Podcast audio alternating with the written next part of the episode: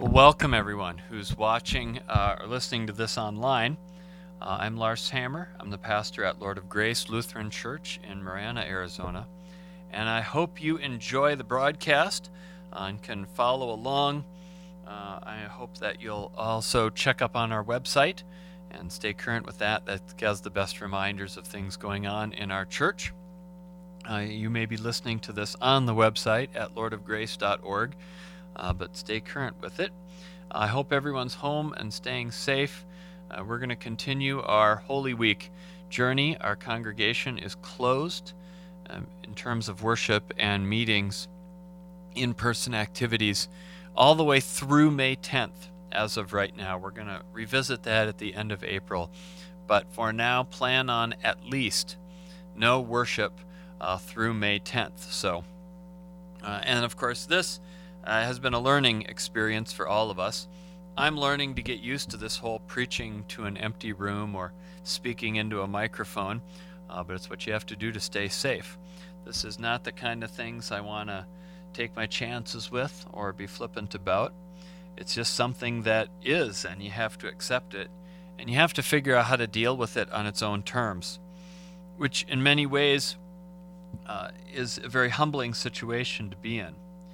Know, the coronavirus is it's an enemy you can't see, uh, that you can't beat with force.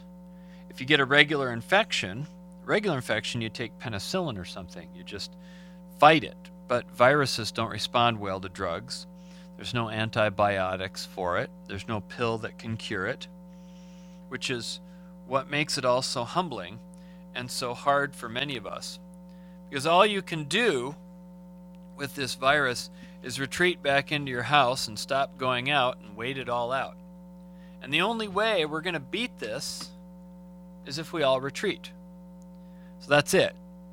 You give up, you hide, and you run. You have to retreat to win. And it's very humbling to accept that you can't do much of anything to stop it. Wash your hands, stay home, but half those things are passive. Avoid contact, avoid groups. It's a bit of a paradox, right? You give up to win. And yet, giving up to win is a very Christian idea. Remember, it was Jesus himself who said, For those who want to save their life will lose it, and those who lose their life for my sake will save it. That's Luke 9 20, 24. Now, you could also translate this verse, uh, the word life could be translated as soul. So you could say, For those who want to save their soul will lose it, and those who lose their soul for my sake will save it. But how do you lose your soul? It's not easy to follow Jesus here.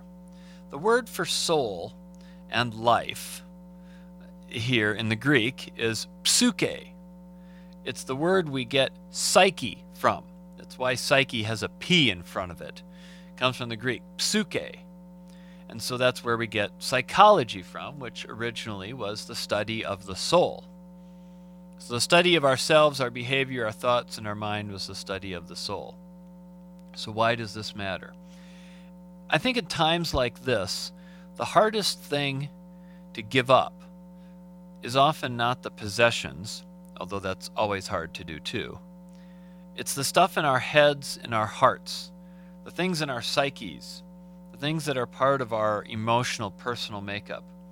Things like pride, honor, esteem. I've seen people give up every penny they own before they'll give up what they see as their honor. People have died in wars only for that reason there was a point, a little history nerd here, but if you go back to World War One, there was a point in the middle of this war when all the different powers realized that it was basically just dragging on and on and on. And they were at a point where they all could have just stopped and gone home. But no politician wanted to be the one to go back to their people and say they fought all these years and all these people died and the only thing we got out of it was a return to exactly where we were before. So they kept fighting just to say that they didn't lose. Or, or you think of all the people who'd rather die than suffer a defeat, right? The slogans of death before surrender. Better to lose your life than your honor or your pride. Better to keep fighting even though you know it's a total loss rather than give up and risk losing face. And with pride, you don't win by losing, you win by winning. When your enemy hits you, you hit back. When I was a camp program director for a summer out in western New Jersey, uh, there was a, I was called out to this cabin. There was a boy there, I don't know, seventh grade maybe. Uh, he wouldn't wake up in the morning. And so his counselor said he'd go around and he'd spray anybody who didn't wake up with this little squirt bottle he had with water. And, and he said he'd come by and he'd squirt it on your face if you wouldn't wake up. And so he told everybody, okay, wake up, wake up. And this one kid just ignored him. Ignored warning after warning after warning. So then uh, the counselor apparently came up and sprayed the kid a little bit. Uh, even the kid admitted it wasn't a lot of water. But when he sprayed the kid, the kid turned around, got up, and just clocked the counselor right in the face. So that's when I got called in. And so I sat down to talk with him, and uh, you know, why did you do that? And he goes, I don't stay. I don't stay hit. You hit me back. You hit me. I hit back. I don't care who you are. I don't stay hit. And you know, in the neighborhood he came from, that's the rule of the street. You hit back, or uh, you're everybody's servant. Let's use that word. If I don't hit back, I have no honor, no pride, I have no dignity, I'm nothing. I have to hit back. Even if I know there's no chance at winning, at least I go down swinging.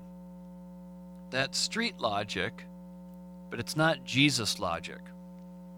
Jesus logic says you take a stand of humility, and instead of hitting back, you resist with love, which means you don't just roll over and be a punching bag, but you don't give violence for violence. It's the essence of who Jesus is, not the guy who sits on a throne and barks off orders and chops off hands or heads or whatever if people don't obey. Jesus is the humble king, the one who gives up that kind of power, deliberately taking the less powerful position out of love. Jesus' force is a force of persuasion through love and sacrifice, not through coercion. In Philippians 2, the Apostle Paul puts this beautifully. He says, uh, Philippians 2 5, Let the same mind be in you that was in Christ Jesus, who, though he was in the form of God, did not regard equality with God as something to be exploited but emptied himself, taking the form of a slave, being born in human likeness, and being found in human form. He humbled himself and became obedient to the point of death, even death on a cross. So Jesus had the choice to come to earth and bash heads and take names and put people in their places with force.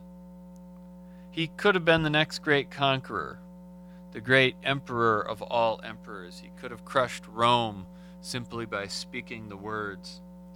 But instead, he took the opposite way humility. Instead of coming in power to conquer and to defeat and destroy, he came in powerlessness and humility, which is what you see on Palm Sunday when Jesus finally comes into Jerusalem. For three years, he's been outside the big city preaching all around the countryside and towns, up and down the coast. And his reputation spread all over. So he's famous. And now he's finally going to go to Jerusalem, the center of it all, with the money and the power. And he comes at Passover time, which is the holiest time in Judaism. It is also the busiest time of the year for Jerusalem the population of the city would swell, doubling, tripling sometimes, with pilgrims from all over the world.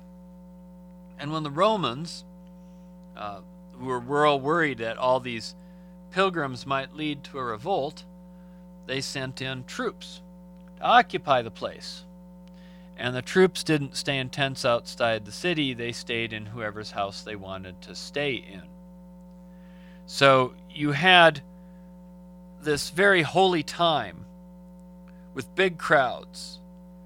And Jesus comes in, and the crowd sees him coming up the hill with his disciples, and they get excited, and they're all uh, they're all riled up. This is finally the guy who's going to start the rebellion and overthrow Rome.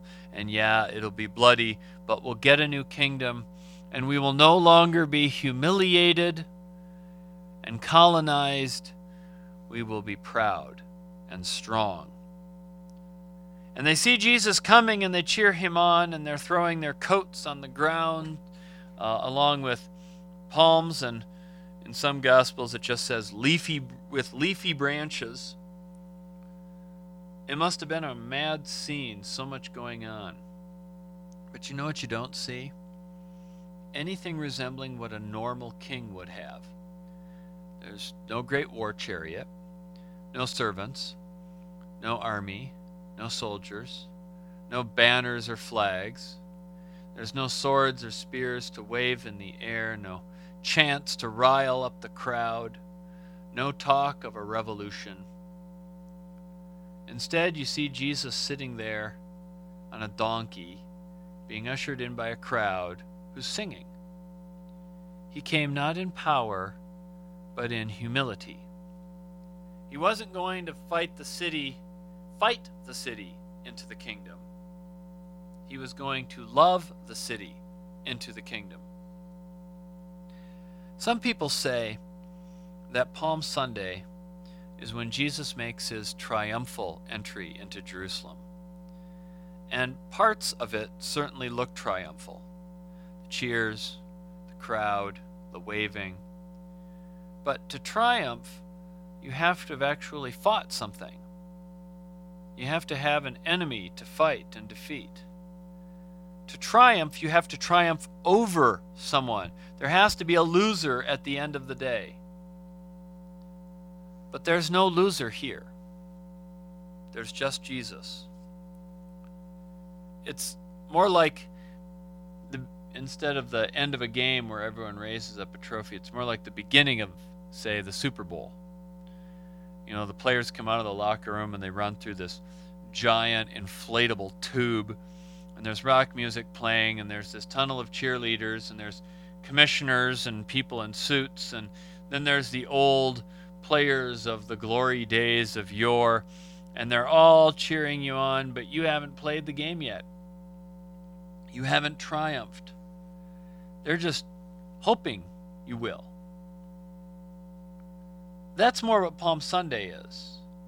The people cheering the triumph they think is coming. But Jesus doesn't take the crowd's cheers and use it to start a fight. He goes on in, sitting on a donkey. We know how this story goes that Jesus will go, we know he's going to go into the city, he's going to go up to the temple, he's going to knock over the tables of the money changers, he's going to get in trouble with the law and he'll go from being cheered to being killed in a matter of days. So there's really nothing triumphal about the end of the story. And what Jesus will show is a level of humility. The humility that doesn't care at all about pride or honor or glory, but only about loving the people. He tried to love them into the kingdom even if they didn't want it. Because the kingdom of God is not built with swords, but with love and sacrifice. It doesn't triumph in power, but in humility. And it's a hard way to follow because we're humans and we have pride. And our pride tells us not to stay hit, not to take it, not to let them punch without counter punching, not to surrender, but to go down in flames. But that's not the way of Jesus. His way is to ride into the city in humility, to love the world into the kingdom. And it's a paradox. It makes no sense. You don't win by losing, you don't get honor in giving up, you don't triumph by surrendering. Except that with Jesus, you do. Amen.